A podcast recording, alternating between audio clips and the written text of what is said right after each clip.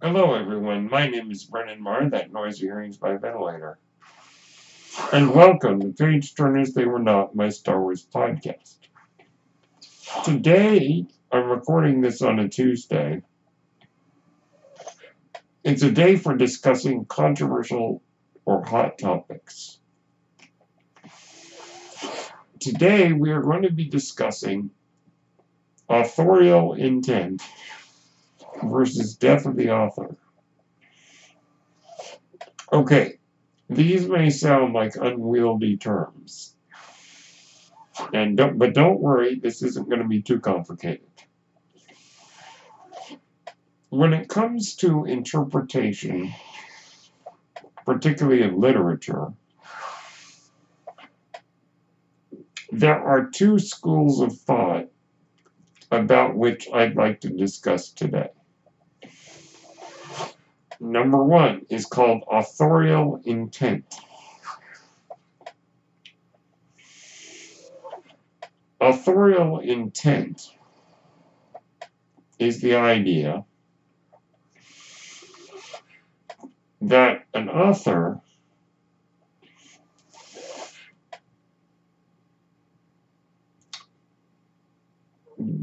is well, how shall I put this? It's a little bit more complicated than that, but for argument's sake, I'm going to simplify it to say this. Authorial intent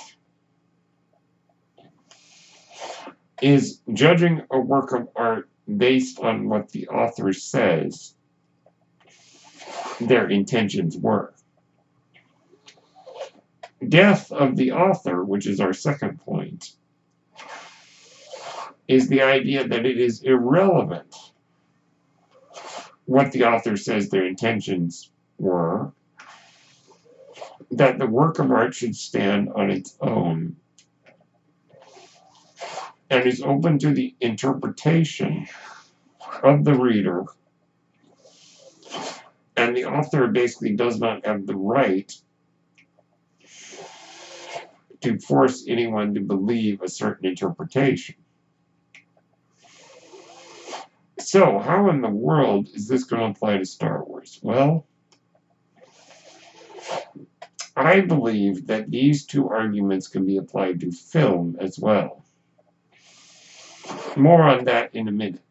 If you are looking for a good example of authorial intent versus death of the author,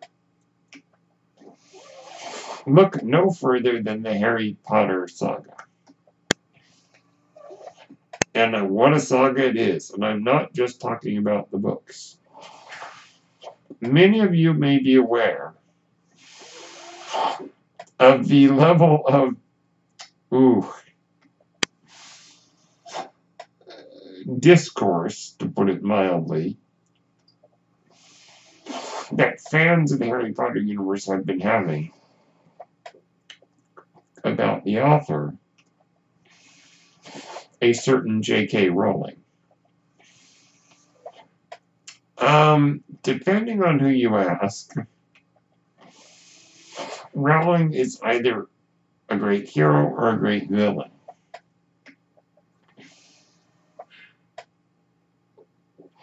And um, there's been much debate about whether or not her tampering with her own universe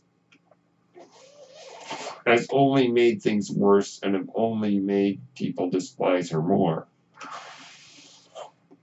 Does this sound familiar? As many of you may recall, George Lucas was in a similar boat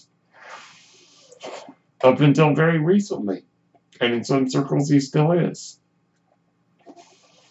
where he has gone from being one of the greatest creative minds that everybody just loved out the wazoo to being a despised pariah who ruined a beloved work of art. J.K. Rowling has experienced the same thing. So let me be real specific really quick here. Authorial intent is the idea that J.K. Rowling's retroactive statements about her own universe, such as Dumbledore being gay, if you go with the theory of authorial intent, if that was J.K. Rowling's intention, then it is true of that work. Even if it is, it is retroactive. Authorial intent is like saying her word is law. That Dumbledore is gay.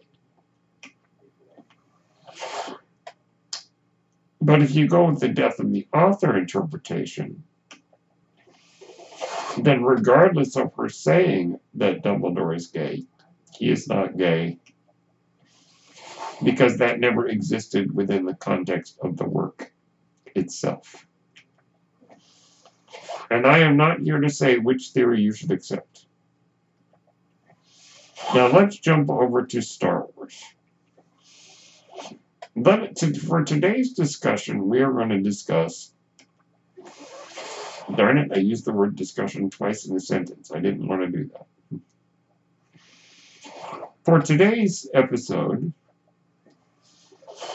we are going to discuss the Star Wars Trilogy Special Editions and the subsequent changes made.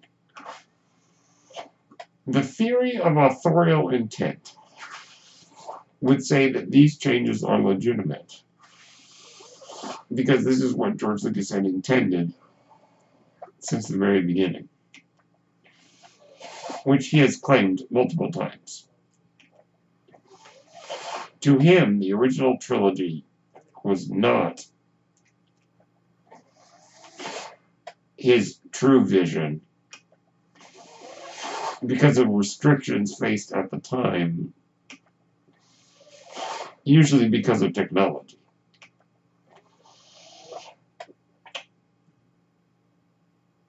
If you go with the theory of authorial intent, then all the changes he has made are legitimate and should be counted as the real story of Star Wars.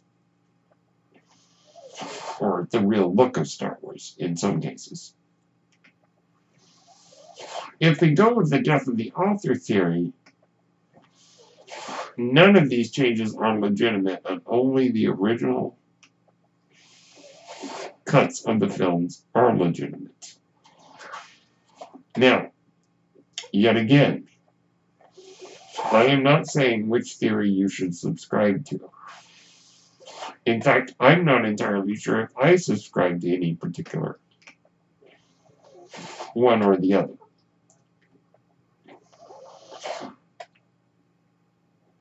Now, when it comes to Judge George Lucas have the right to do it, well, obviously he has the legal legal right, but uh, that's not really a discussion for today. So it depends entirely on what you believe as an individual. Do you believe that we should accept the changes, the altered versions, as the definitive versions of Star Wars? or only the original cuts are the definitive versions of Star Wars. Now, this brings us into a very complicated system. Most of you listening would probably say only the original cuts are legitimate. Well, this brings us into a slippery slope. If only the original cuts of a work of art should be legitimate. This denies the possibility of director's cuts of movies. If we were to say only the theatrical versions, theatrical releases are legitimate, then this means that the extended editions of Lord of the Rings are not legitimate. For me personally, I only go with the extended editions of The Lord of the Rings. So George Lucas's altered versions of Star Wars are director's cuts. We cannot make, at least I cannot make, a one size fits all rule going with just the death of the author theory.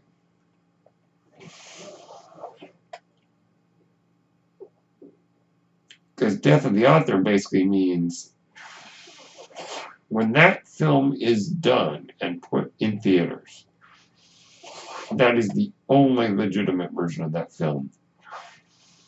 Even if the author themselves himself himself or herself changes it. So this is a very, very complicated issue. And I think for each of us, it's probably going to depend entirely on which work of art is in question. Because it's not going to be a blanket rule for every work of art. I may prefer I may go with the authorial intent theory with Lord of the Rings but I may go with death of the author theory with Star Wars. I, when it comes to Star Wars, I do not. I can see the argument either way. With, um,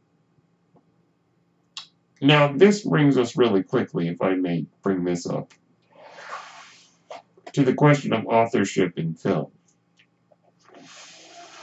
Now, authorship in literature is easy. It's the person who writes it. In film, it's the person who makes it. But who makes the film? This brings us to the auteur theory, which is the French word for author. The theory is, in film, that typically the director is considered an author in the same way that a writer is considered the author of their book. Now, this is not a universally accepted theory. So if we go with the auteur theory, then George Lucas is the author of Star Wars, of, uh, of episodes 1 through 6. And, depending on which of these two theories, authorial intent or death of the author, that you choose to subscribe to, will affect how you see the modified versions of the Star Wars films.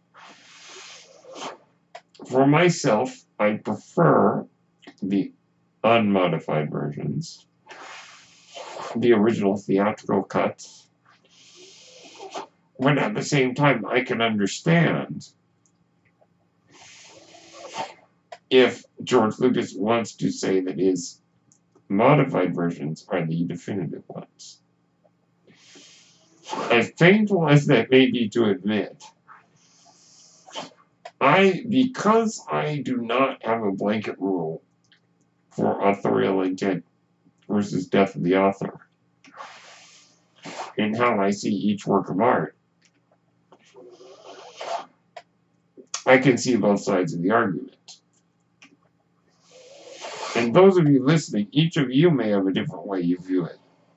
And it may depend on each work of art. Now, myself personally, I prefer to watch the unaltered versions. But I do own the altered versions, and I don't begrudge anybody who prefers those over the original theatrical cuts. Whereas it's a complete opposite of Star Wars for me with like Lord of the Rings. I prefer the modified version. So these two theories, authorial intent and death of the author, present very interesting perspectives on the way we should view art. Does the author have the right to say, What I meant was this, and that we accept that as true.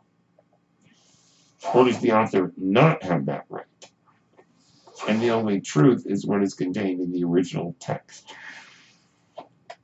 Let me know what you think, because it's all in the eye of the beholder. My name is Brendan Marr. That noise you hear is my ventilator.